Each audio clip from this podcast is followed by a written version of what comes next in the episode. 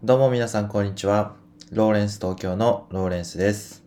ライフタイムデジタライズ始めていきます。いつもご視聴ありがとうございます。このポッドキャストでは会社員の私が日々情報収集しているマーケティングニュースやライフスタイルのことについて毎日をもっと楽しくデジタライズをコンセプトに配信する番組となっております。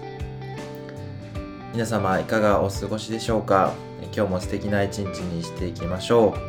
う。3連休が続いておるところですが、え楽しい毎日の予定がありますでしょうか？私は今日もブログや、音声配信や、読書をしてインプットしていこうと思っています。皆さんも楽しい一日にしてください。で今日のテーマは、えーブログを書き始めた時の自分に伝えたかったことということでお伝えしたいと思います。えー私はあのブログを始めて3ヶ月ぐらい経った時に収益を出せるようになったんですけどもその時に3ヶ月間毎日こうブログ記事を書いていたんですが、えーまあ、なかなかこううまく記事を書くことができなかったり収益が出なくて悩んだりといろいろこう迷ってた時期があったんですね。そんな際にこう知っておけたらよかったなということを今度自分に向けてお伝えするスタイルなんですけどもそのような悩みも今まさに持ってらっしゃる方に向けてお伝えできればなというふうに思います。えー、とツイートをちょっと参考にさせていただきたいと思っておりまして、えー共感するようなツイートがありましてあのブロガーの都築さんって方のツイートですね。それがあのブログの初心者だった自分に伝えたいことということで4点挙げてます。1点目がデザインに凝らなくても OK え2点目がアドセンスよりアフィアフィリエイトに集中して OK えい3点目が1カテゴリーに20本ほどの記事を書こう。4本目が上位記事を目に穴が開くまで読もうと。デザインに凝って時間を溶かさず低単価より高単価を目指して分散よりも集中だと。でいろんな人のいいところを参考にして取り入れましょう。ということですね。でえっとこのツイートを見た時にあの過去の自分がまさにこ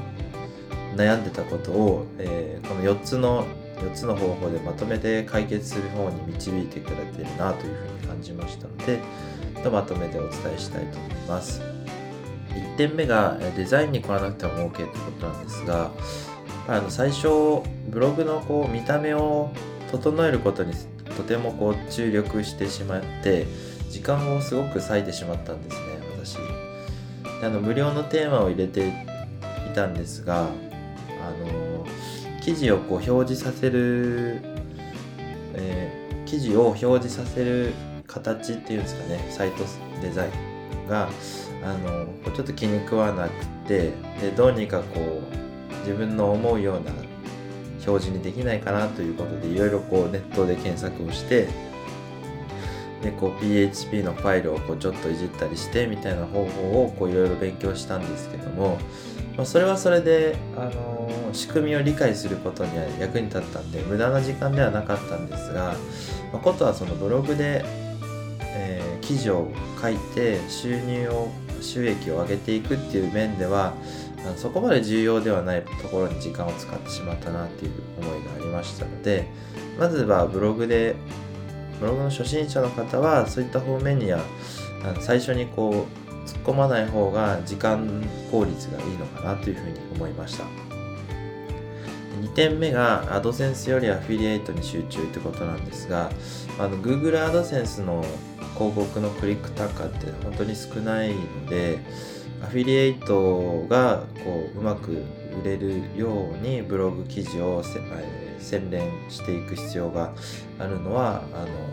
まあ、ブログで収益を上げていくっていうことになればあの避けて通れないところだと思うんですね。だとすればそのアフィリエイトがどうやって、えー収益につながるのかっていうことに、えー時間を使うべきなのでそのアドセンスを、えー合格できるまでひたすらアフィリエイトしないアフィリエイトの契約しないで頑張っていくっていうのはちょっともったいない気がするのでアフィリエイトでもどうやって稼げるのかっていうのを時間に使うとあのとてもいい気がしております。で当時私もあのアフィリエイトをどうやって記事に組み込んで、えー、まあ、読者の人にこう有益な商品ですとか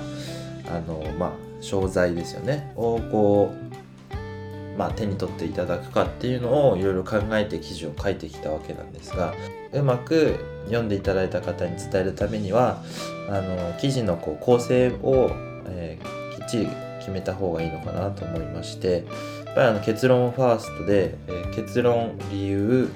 えー、具体例結論みたいなそういう方を意識しながら分かりやすくシンプルにえー、読んだ人がすぐにでも分かるような情報を届けていってで記事を読んで問題が解決できるような、え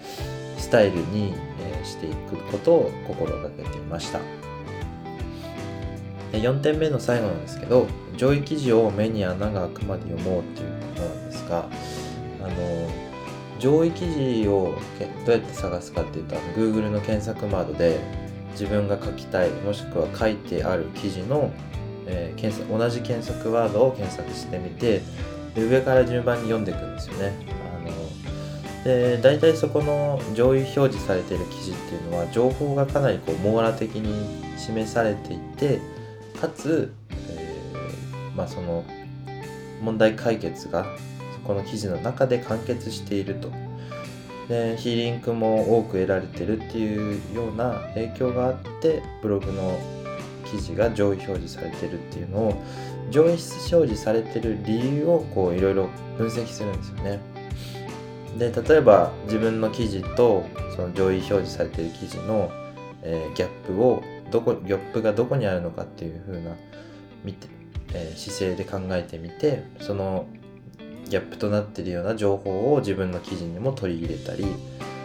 またそのパクリになってはいけないのでその情報の一歩先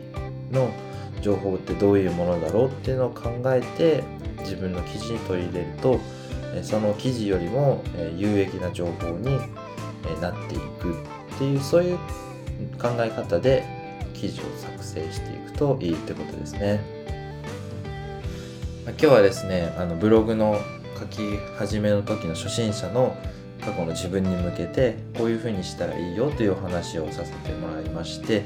まあ、同じような悩みを抱えていらっしゃる方の参考になればなというふうに思います、